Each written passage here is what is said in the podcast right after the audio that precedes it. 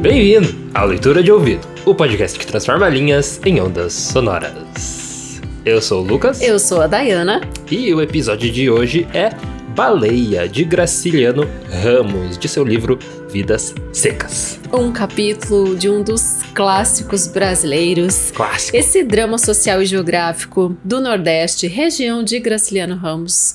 Prepare-se porque você vai se sensibilizar muito nesse episódio. É, se chorar, deixa nos comentários. Boa leitura. Baleia, em Vidas Secas, de Graciliano Ramos. A cachorra-baleia estava para morrer. Tinha emagrecido. O pelo caíra-lhe em vários pontos. As costelas avultavam num fundo róseo, onde manchas escuras supuravam e sangravam, cobertas de moscas. As chagas da boca e a inchação dos beiços dificultavam-lhe a comida e a bebida. Por isso, Fabiano imaginara que ela estivesse com um princípio de hidrofobia e amarrara-lhe no pescoço um rosário de sabugos de milho queimados. Mas baleia sempre de mal a pior.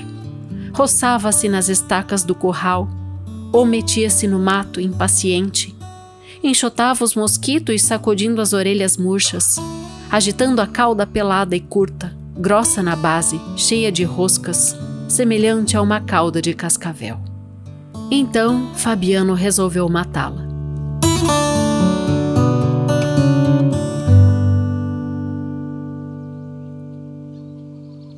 Foi buscar a espingarda de pederneira, lixou-a, limpou-a com o saca-trapo e fez tensão de carregá-la bem, para a cachorra não sofrer muito. Sinhá Vitória fechou-se na camarinha, rebocando os meninos assustados, que adivinhavam desgraça e não se cansavam de repetir a mesma pergunta: Vão bulir com a baleia? Tinham visto o chumbeiro e o polvarinho os modos de Fabiano afligiam-nos, davam-lhes a suspeita de que Baleia corria perigo. Ela era como uma pessoa da família. Brincavam juntos os três. Para bem dizer, não se diferenciavam. Rebolavam na areia do rio e no estrume fofo que ia subindo. Ameaçava cobrir o chiqueiro das cabras Quiseram mexer na taramela e abrir a porta, mas a Vitória levou-os para a cama de varas, deitou-os e esforçou-se por tapar-lhes os ouvidos. Prendeu a cabeça do mais velho entre as coxas e espalmou as mãos nas orelhas do segundo. Como os pequenos resistissem, aperreou-se e tratou de subjugá-los, resmungando com energia. Como os pequenos resistissem, aperreou-se e tratou de subjugá-los, resmungando com energia. Ela também tinha o coração pesado, mas resignava-se. Naturalmente, a decisão de Fabiana era necessária e justa. Pobre da baleia. Escutou, ouviu um rumor do chumbo que se derramava no cano da arma, as pancadas surdas da vareta na bucha. Suspirou. Coitadinha da baleia. Os meninos começaram a gritar e a espernear, e como se a Vitória tinha relaxado os músculos, deixou escapar o mais taludo e soltou uma praga. Capeta excomungado! Na luta que travou para segurar de novo o filho rebelde, zangou-se de verdade. Safadinho! Atirou um cocorete ao crânio enrolado na coberta vermelha e na saia de ramagens. Pouco a pouco a cólera diminuiu e sim a Vitória embalando as crianças. Enjoou-se da cadela achacada. Gargarejou muxoxos e nomes feios. Bicho nojento, babão, inconveniência deixar cachorro doido solto em casa. Mas compreendia que estava sendo severa demais. Achava difícil baleia endoidecer e lamentava que o marido não houvesse esperado mais um dia para ver se realmente a execução era indispensável. Nesse momento, Fabiano andava no copiar, batendo castanholas com os dedos. Sinhá Vitória encolheu o pescoço e tentou encostar os ombros às orelhas. Como isto era impossível, levantou os braços. e, sem largar o filho, conseguiu ocultar um pedaço da cabeça. Fabiano percorreu o alpendre, olhando a baraúna e as porteiras, assolando um cão invisível contra animais invisíveis. Em seguida entrou na sala, atravessou o corredor e chegou à janela baixa da cozinha. Examinou o terreiro. Viu baleia coçando-se, a esfregar as peladuras no pé de turco. Levou a espingarda ao rosto. A cachorra espiou o dono desconfiada. Enroscou-se no tronco e foi se desviando, até ficar no outro lado da árvore, agachada e arisca, mostrando apenas as pupilas negras. Aborrecido com esta manobra, Fabiano saltou a janela. Esgueirou-se ao longo da cerca do curral. Deteve-se no mourão do canto e levou de novo a arma ao rosto. Como o animal estivesse de frente, e não apresentasse bom alvo, adiantou-se mais alguns passos. Ao chegar às catingueiras, modificou a pontaria e puxou o gatilho.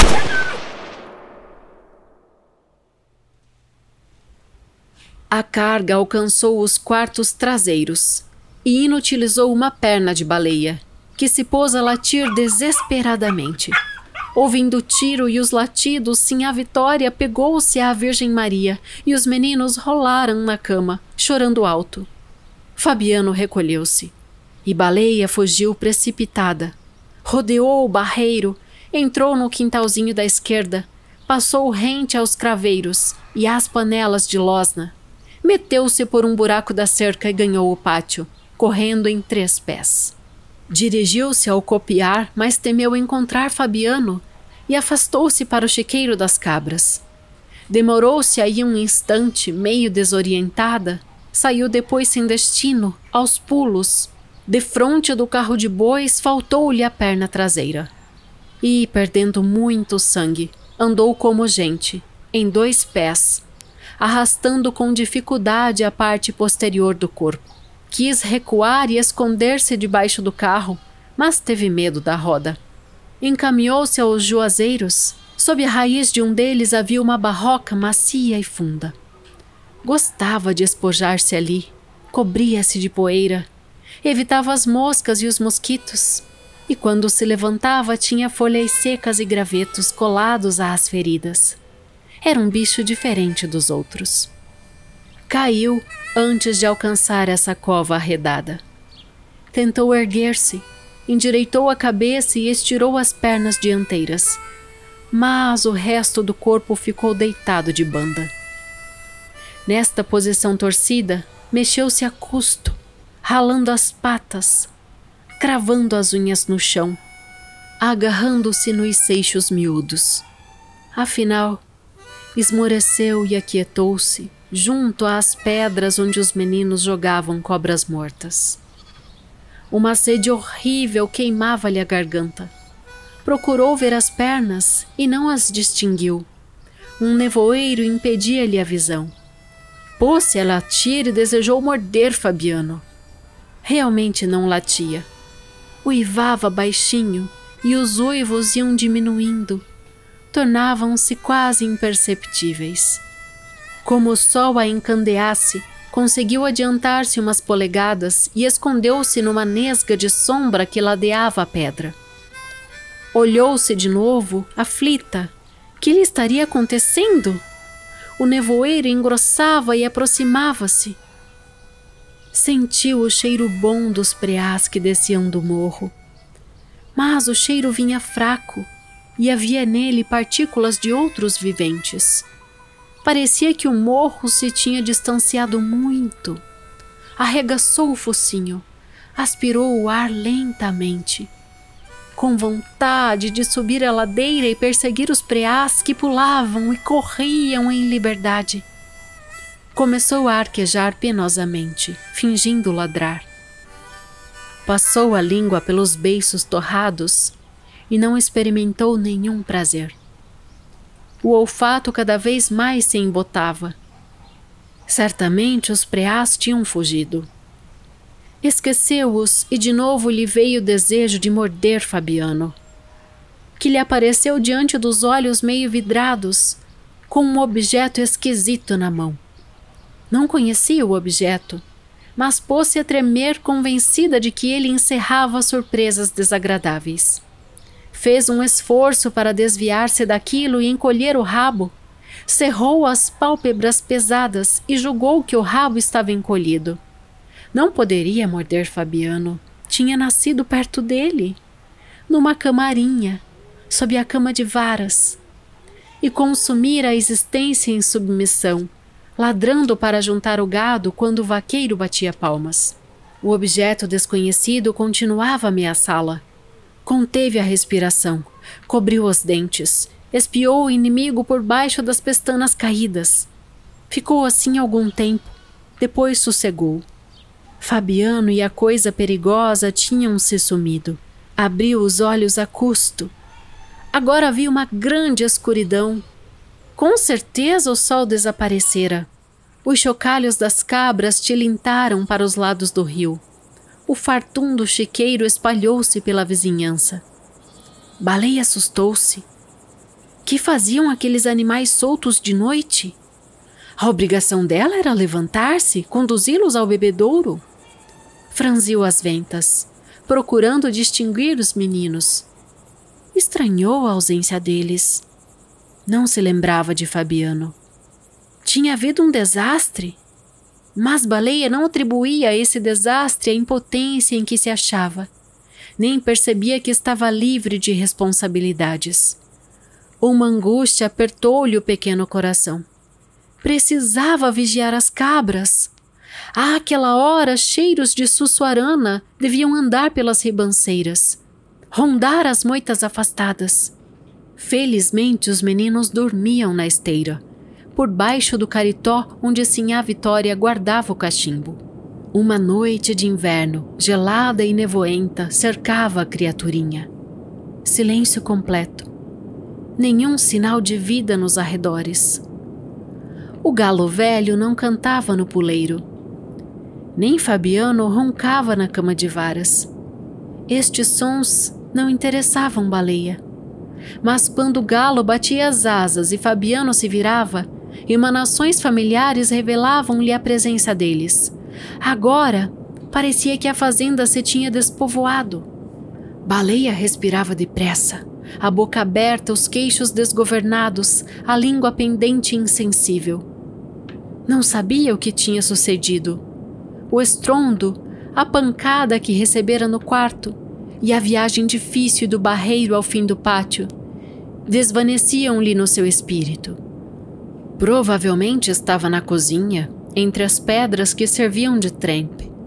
Antes de se deitar, sim, a Vitória retirava dali os carvões e a cinza. Varria com um molho de vassourinha o chão queimado. E aquilo ficava um bom lugar para cachorro descansar. O calor afugentava as pulgas, a terra se amaciava. E findos os cochilos, numerosos preás corriam e saltavam. Um formigueiro de preás invadia a cozinha. A tremura subia, deixava a barriga e chegava ao peito de baleia. Do peito para trás era tudo insensibilidade e esquecimento. Mas o resto do corpo se arrepiava Espinhos de mandacaru penetravam na carne meio comida pela doença. Baleia encostava a cabecinha fatigada na pedra. A pedra estava fria. Certamente sim a Vitória tinha deixado o fogo apagar-se muito cedo. Baleia queria dormir. Acordaria feliz, no mundo cheio de preás, e lamberia as mãos de Fabiano, um Fabiano enorme, as crianças se espojariam com ela, rolariam com ela num pátio enorme, num chiqueiro enorme. O mundo ficaria todo cheio de preás, gordos, enormes.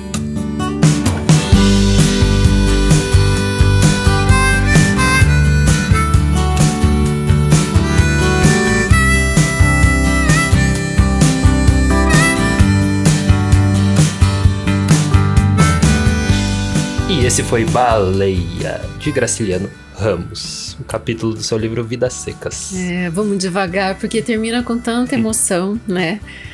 Quem uhum. já perdeu um bichinho de estimação, com certeza fica sensibilizado, né? É. Em ler esse até capítulo. Quem nunca perdeu, né? É. Até quem não tem, porque é uma. é inerente, né, ao ser humano, né, essa é. experiência. É verdade, a gente. É, é enfim, desenvolve para eles assim uma simpatia, né, diferente e a baleia propriamente aqui, ela tem uma, um papel muito importante em vidas secas. E quero dizer que ouvir, né, esse audiodrama que a gente fez aqui causa uma sensibilidade muito maior, porque assim, eu estudo essa obra há muitos anos, muito tempo mesmo, não sei nem te dizer quantos anos. E assim, quando eu fiz a, a leitura pré-gravação de novo, né? Fiz a gravação, e daí quando eu fiz a escuta do episódio, Falei, oh my God. tipo, é uma coisa assim que você fica realmente em catarse, né? Você não hum. imagina que vai te atingir, esse texto vai te atingir de uma forma assim tão intensa como, como acontece. Assim, a escolha das trilhas, eu acho que foi tudo muito, muito bem é, colocado. Seu livro, então, é clássico, estudado por todo mundo, mas é, é diferente às vezes de você estar tá lendo sozinho, né?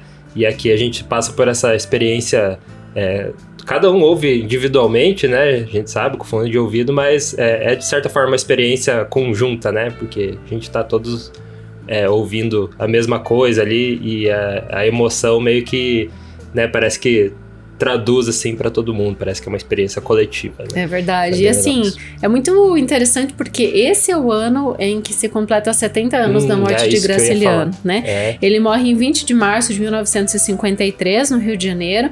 Então, agora em março de 53 a gente comemora né? Celebra, celebra, Março não de celebra, 53. né? É o marco, é de 2023, é o marco de, de 70 anos da morte do autor, que no é. Brasil é considerado o momento em que as obras entram em domínio público, né? Então, e Graciliano Ramos, domínio público. Desde o ano passado eu tava ali, oh meu Deus, a gente precisa trazer o Graciliano, e assim, eu quero te dizer que é uma responsabilidade muito grande, assim, pra gente debater a obra dele, porque a academia estuda assim profundamente. A gente tem uhum. teve muitas obras póstumas, né, publicadas. É, sempre sai alguma coisa. É um autor muito teorizado, muito estudado, porque é, tem um peso social muito grande, né? Essa é a explicação, né? Tá em listas de vestibular e Sim. é uma responsabilidade a gente trazer aqui é e falar um é pouco sobre ele. É meio que um livro obrigatório para qualquer, para qualquer vestibular, né? Exatamente. A gente sabe que tem sempre os pedidos, mas esse assim, se você pode pode ir lendo já, porque esse vai, vai, vai servir, né, depois. Então, se você tá vendo esse vídeo no YouTube, só um recadinho rápido, é, você pode ouvir A Baleia, né, de Graciliano Ramos no nosso podcast no Spotify. A gente vai deixar o, o link aí na descrição. E se você está ouvindo a gente pelo Spotify, é, você pode nos ver lá no YouTube também, youtube.com/barra leitura de ouvido. É, e aqui no YouTube eu tô deixando um card é, pro análise completa que eu fiz de vidas secas pro, no meu canal. Já faz um tempo também que eu coloquei esse vídeo e uhum. repostei ele recentemente, por isso que ele ainda está criança nesse novo canal, mas é, fica o convite para você ir lá e conhecer toda a análise, né? É bem profunda. Sim. Qual que é o. Bom. Quer falar, assim, já que a gente vai falar da baleia, né, em, em si, que dá para dizer que seria, assim, o, o capítulo chave, um dos capítulos mais importantes do livro, né?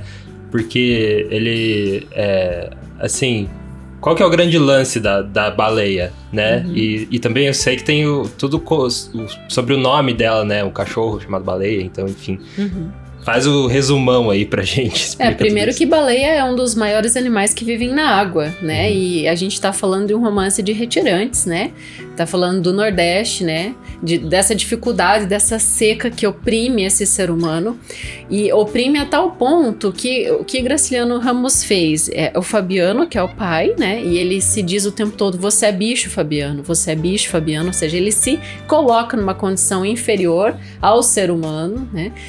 E assim, a Vitória e o Graciliano coloca o filho mais velho e o filho mais novo, não, não nomeia essas crianças. Uhum. Então, é, inclusive, vai iniciar maiúsculo no livro, né? O filho mais velho e o filho mais novo, você percebe assim o quanto esse ser humano está Desumanizado. Desumanizado, ao ponto que a baleia, a gente tem assim, ela colocada de uma forma tão humana no livro todo, por isso que esse capítulo, quando ela tá extremamente doente, que o Fabiano tem que então, ele toma uma decisão, ele tem medo que a baleia morda os meninos e que eles fiquem doentes, porque ela tá doente, né? Uhum. Então ele toma uma decisão de acabar com a vida da baleia, né? E, é, ele, só que ele sofre muito. Até eu separei aqui um trecho em seguida, no, nos capítulos anteriores, quando ele passa de novo por aquele lugar onde ela dá os seus últimos devaneios ali, né? Os seus últimos sonhos que você vai ouvir ali no conto, ou já ouviu, ou já leu e pode se emocionar ouvindo de novo. Ele fala: Sabe-se lá se a alma da baleia andava por ali fazendo visagem? Uhum. Né? E ele se culpa muito depois disso. Então, esse é o nono capítulo de 13. E tudo que vem depois cita a baleia em algum momento, né? Ele fala que ele tem que se explicar, se convencer de que não fez uma injustiça matando a cachorra, né? Uhum. Então, só que na verdade é muito mais profundo, porque quando ele tenta, né, acabar com a vida da baleia, o que ele consegue é apenas machucá-la naquele momento, né? É. E, e, isso é o que mais te deixa angustiado. É, isso é a parte, assim, que o, que o escritor, né, foi pelo caminho mais árduo, né, daquela, da história. Então Exatamente, é tem todo o, muito forte essa parte. A preliminar ali, né, dele tá preparando a pederneira, né? Ele tá se esquivando, cuidando, preparando um lugar para acertar a cachorra é. e ela percebe e tem uma, uma fala assim que ela é, é, como é que tá? Eu até anotei aqui. Gente, é, o termo que ele fala ele fala que realmente ela, enfim, ela saca que algo não tá certo. Sim. Vê ele com é, aquele quem, instrumento estranho na mão. Quem tem cachorro sabe que eles. É, desconfiou é o termo. A é, cachorra desconfiou. É, quem tem cachorro sabe que eles é, desconfiam. É, não desconfiam, mas eles sentem, né, tudo. Assim, do que. Tipo, uma coisa simples, né? Nada comparado a isso, mas você. É, você tá se preparando para dar banho no cachorro, ele já se escondeu antes, né? Ou você só fala, só comenta com alguém, acho que tem que dar banho no. A gente tem o link aqui em casa, acho que a gente tem que dar, dar banho no link. Ele já, já ele já percebe que, o que vai acontecer. Então, às vezes, nem, nem precisa pegar alguma coisa na mão, nada, é só de, de falar e tal. É, é, eles já percebem, né? Ou até é. quando você vai tratar eles de alguma coisa, né? Dar remédio, alguma coisa assim. É verdade. Eles têm essas, esse, certo sentido. Mas o Graciliano pegou o caminho mais difícil e tem um motivo para isso. Então ele acerta os quartos traseiros, a cachorra ela fica como se fosse é, é, paralítica ali, né? uhum. né? Fica uma parte é, só com as patas da frente, andando em duas patas como se fosse um ser humano. Para mim, essa cena coroa essa questão do livro de colocar o animal como humano e o humano de uma forma animalesca, assim como o bicho mesmo, né? Lembrou George Orwell. e o Graciliano foi, fez antes, né, isso. É, o, o final do Revolução dos Bichos é isso, os porcos ficam de pé e e, né, duas patas. É, ficam em duas patas e, e tem essa, essa transição. Muito bom. Coloca o card pra... aqui pro George Orwell também, apesar de a gente não ter trazido a Revolução dos Bichos, mas tem outros é, textos tem outros dele textos. que vale Faz muito essa transição de bicho para é, para ser humano, digamos assim, né? Nessa, no final do livro, tá, tá meio spoiler, mas o livro é muito antigo, então. É, e o George Orwell também entrou em domínio público no ano passado, né? Ah, então é. também já é um texto que tá aí apropriado. Uhum. Tanto é que a gente trouxe, né, alguns contos dele aí. Sim. Bom, enfim, nesse momento que ela tá perdendo muito sangue e que ela andou em dois pés como um ser humano, então, que a gente tem, para mim, como leitor, é uma espécie de epifania. Eu queria que você abrisse uma caixinha no Spotify, Lucas, para a gente é, obter, assim, algumas impressões dos leitores de ouvido. Muito importante a gente ouvir o que você sente, sabe, com esse capítulo, por quê? Em seguida, vem um momento em que a baleia entra em delírio e sonho. Primeiro que ela vai parar num buraco onde os meninos jogam as cobras. Isso também tem um significado muito grande. Esse buraco é um lugar onde eles desprezavam, né? Realmente uhum. as, as serpentes, né? Os peçonhentos. E naquele momento a baleia ela tá doente, uhum. né?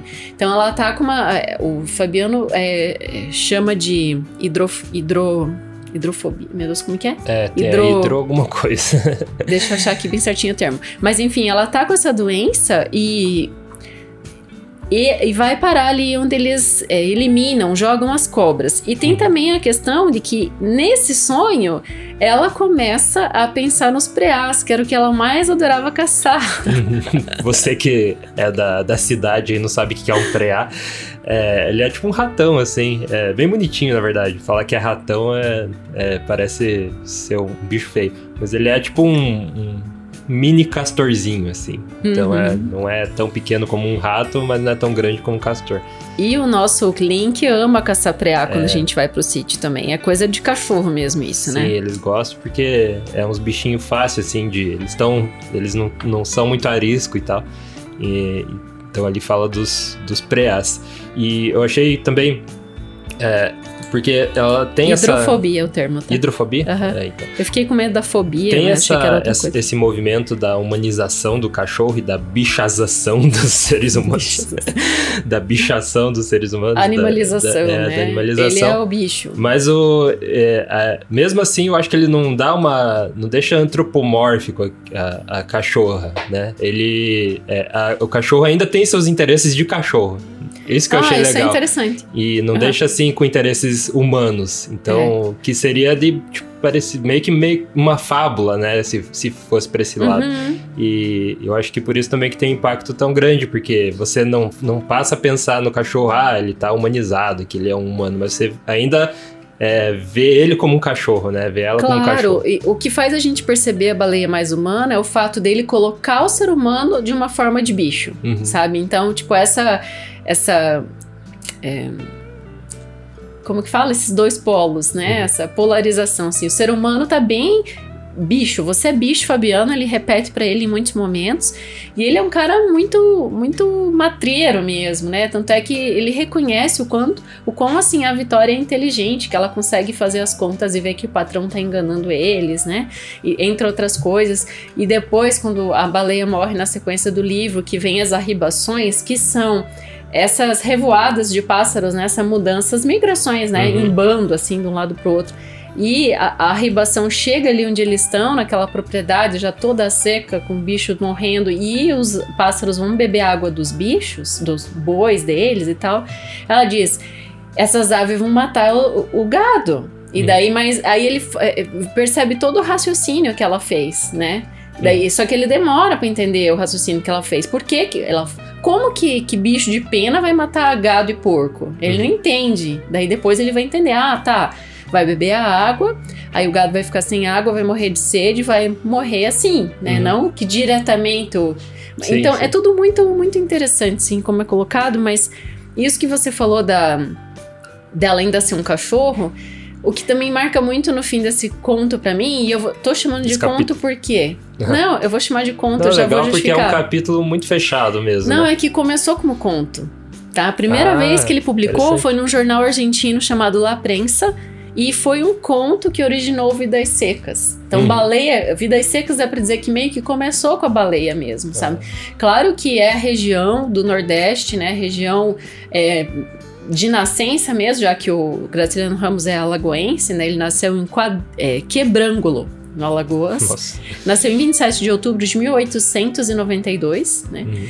E ele também, claro, ele quis, se propôs a fazer sobre, sobre os retirantes, mas nasceu ali, a baleia é o embrião, né? Tudo começa com essa coisa da, de você ter que perder um animal de estimação. Você já perdeu tanto animal que você cultiva para tentar ter algum vintém na vida, né? Hum. E daí ele perde o animal de estimação. Então é um momento muito forte. E para concluir meu raciocínio, quando ela tá ali delirando nas últimas, ela não percebe que ela tá livre de responsabilidades, uhum. né? De, de acordar os meninos, de acompanhar o Fabiano quando ele vai ver as vacas, tudo aquilo, assim, brincar com as é, crianças. As cabras fugindo. Né? É, então isso tudo é muito catártico, assim, né? Você perceber isso tudo, essa impotência do bicho ante essas responsabilidades que ela achava que ela tinha que manter e ela é, tava ela foi, com o corpo desfalecido. ela foi ensinada, né? Por isso que eu falei ali que os interesses caninos dela ainda se mantêm, né? E isso que dá, dá força. Esse é um, esse é um bom exemplo aí que é você citou. É muito bonito mesmo. Bom, Falando um pouquinho do Graciliano Ramos, Graciliano Ramos de Oliveira, ele foi o filho mais velho, ele foi o primogênito de 15 meninos, né? Nossa. 15 crianças. Claro que o Graciliano teve uma parte desses filhos com uma mulher e outra parte com outra. A primeira mulher dele, ele ficou casado por cinco anos e ela morreu no parto do quarto filho. Depois ela se, ele se casou de novo com a que ficou com ele até o fim da vida, né? E os outros filhos então nasceram. Mas quando. Meu Deus, eu fiz uma confusão agora. Você tava falando Eu dele, tava falando, a família de 15 anos, a família dele. claro. De ele, Não os filhos ele dele. era um dos filhos, né? Não, Fiquei pensando. é melhor a gente arrumar isso. tá, tá vamos ver, se eu Pera vou aí. voltar ou se eu vou deixar tudo. Ele era de uma família de 15, Sim, ele era o mais Bacuri, velho, é. e ele era o primogênito. Claro, e depois- o mais claro. velho. E o que eu falei que ele E se casou não duas que ele vezes teve também é 15 verdade. filhos ele com não uma teve mulher e 15. com outra. Não, ele não teve 15. Eu misturei. Tá Gente, eu tô tão emocionada. então é isso, ó. Ele era o filho primogênito do seu Sebastião e da dona. Que eu não lembro o nome, mas eu tenho aqui. E eles, então, tiveram 15 filhos e o Graciliano era o mais velho. Só que na vida ali adolescente, já virando homem ali, o Graciliano, ele já tinha até saído de Alagoas, estava estudando fora e tal, e e uma desgraça comete a família dele. Quando você lê isso, talvez nem em todo lugar tá é, explicado, é que três desses irmãos morreram de febre bubônica, né? Então ele volta para Alagoas nesse momento, né? Inclusive ele vai volta e, e continua trabalhando ali no negócio do pai, que é um pequeno comércio, né? Uhum. E é na cidade onde ele depois é eleito prefeito, que é a Hum. cidade de. Vou pegar aqui bem certinho, Palmeira. Palmeira dos Índios, né? Uhum. Ele é eleito prefeito, ele fica uns dois anos e renuncia a esse cargo. Então, é nessa cidadezinha que o pai dele tinha essa loja. Então, é uma coisa assim bem marcante, porque ele acabou se envolvendo é, politicamente em alguma forma, porque ele era uma pessoa influente, Sim. né? E o, teu, o texto do Graciliano, o Mestre Graça, como ele é chamado, ele, ele é muito cheio de inquietações humanas, né? Essa coisa da, da existência humana é uma grande inquietação. E em Vidas Secas a gente já tem isso muito presente, né? Uhum. E ele sempre trata assim com pessimismo muito, muito forte, né? Os grandes temas, o trabalho rural, o imigrante nordestino, né? Essa seca, né? Nordestina que a- o próprio o título é perfeito, né? Vidas Secas. Uhum. E, e o livro todo te dá uma secura, assim, Uhum. né? Então você percebe realmente que é onde não tem um ar, não tem um ar leve, né? Não Uhum. tem um, um frescor. né? Essa coisa mesmo da seca nordestina é muito forte, junto à miséria, né? E esses dilemas do ser humano mesmo, né? Diante desse meio hostil que só espinha, né? Só castiga.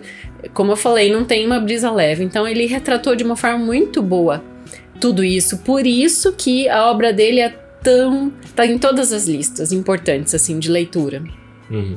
Esse realmente é o motivo. E, e o Graciliano tem uma obra assim que jamais vai deixar de ser é, lida, cobrada, estudada, reteorizada, porque além de tudo ele é da, da- do segundo momento ali do modernismo, né? Que é chamado da geração de 30. Junto com ele, a gente tem grandes nomes: Raquel de Queiroz, José Lins do Rego, Érico Veríssimo, que eu gosto tanto, Uhum. Jorge Amado, né? O Lúcio Cardoso, entre outros. Mas, de todos esses que eu citei, o Graciliano é o único que a gente vai conseguir trazer no podcast Uhum. enquanto a gente tiver com essa premissa de domínio público. Sim, né? sim. Porque todos os outros é bem mais recente, né? O É, Jorge a Amado, por que a exemplo. gente tenha licença pra utiliza para fazer aqui no podcast de alguma forma, né, com, Exatamente. com anunciante. Então, por isso também que eu fico tão emocionada em falar do Graciliano aqui, porque é uma obra assim muito, muito falada hoje em dia, né? É como se fosse um texto que acabou de sair, um texto fresquinho, assim. Uhum. E a gente tá podendo trazer aqui no podcast, então é um momento único. É isso. Pronto, falei demais já. É isso aí, muito bom trazer pela primeira vez e quem sabe a gente agora vai poder trazer de novo, né? É, é, quem sabe no, no futuro, não sei se outro capítulo do Vidas Secas, mas alguma outra, outra obra dele, né? Vamos deixar aí também no, nossa, no nosso arsenal de, de histórias aqui do Leitura de Ouvido. É, se você quer apoiar a literatura ainda mais, você pode entrar em leitura de... Não, não é isso. Você pode entrar em apoia.se barra leitura de ouvido, que é o nosso financiamento coletivo. Ou você pode mandar um pix direto para leitura de ouvido@gmail.com. É, a forma atual de a gente manter o podcast é pelo financiamento coletivo, então se você gosta aqui do trabalho que a gente faz, é muito legal se você ir lá e nos apoiar para a gente continuar fazendo é, esse podcast. E também uma forma legal de apoiar é você é, passar né, para amigos que você que você acho que também gostam de literatura, que você sabe que gosta de literatura. A gente vê que muita pessoa faz, é, compartilha por WhatsApp.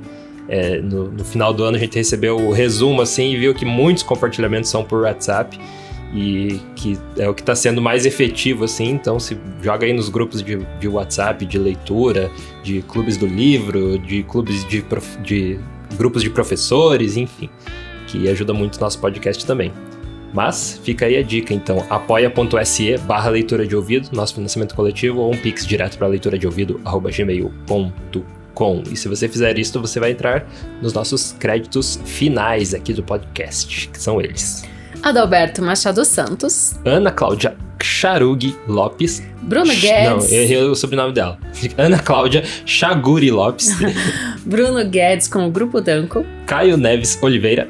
Cristiane Bastos Cota, Cláudia Lube, Daniela Caroline de Camargo Veríssimo, Felipe Cronato, Isabel Araújo Alves, Jaqueline Conte, Jaqueline Maria Bosqueiro Calil, Kênia Garcia Bento Torquato, Marcos Vinícius, Maria Lúcia Rick Bard, Marcelos Machado, Matheus Simão Brum, Nariel Arruda Borba, Paulo Moura, Rafael Antunes, Raimundo Gabino dos Santos, Rosângela Marquese, Ronaldo Caetano Domiciano, Salma Nunes, Sérgio Ares Rico da Luz, Simone Pessoa de Mesquita, Zenilda Ribeiro da Silva. Obrigado aí, apoiadores do Leitura de Ouvido. Começa ali na primeira marcha, não vai, né? E depois engata e vai. Você começa a rolar os nomes. Então, obrigado aí, apoiadores do Leitura de Ouvido. Seja você também um apoiador do Leitura de Ouvido. Vou Carlos! Falar, vou falar mais uma vez, porque os caras falam que tem que falar 300 vezes, né? Ah, pra é? gravar. Seja você um apoiador do Leitura de Ouvido. É, é tipo, falar 13 vezes, eu acho. Nossa, algo assim, ou 12. A gente tem que falar mais? Pra gravar no cérebro. que chato. então, apoia.se barra leitura de ouvido ou pix direto para leitura de ouvido arroba gmail.com. Responde aí a nossa caixinha de pergunta também que a gente deixou aí no meio. Isso. É, ou manda sua sugestão para esse mesmo e-mail do Pix aí, a gente lê todos os e-mails. leitura de ouvido arroba gmail.com. É, eu posso falar uma cena dos próximos capítulos? Uhum. A gente na semana passada falou, falou, falou do James Joyce e que ele é poeta também, blá, blá, blá. Uhum. E eu achei as poesias do James é, Joyce. Então semana que vem.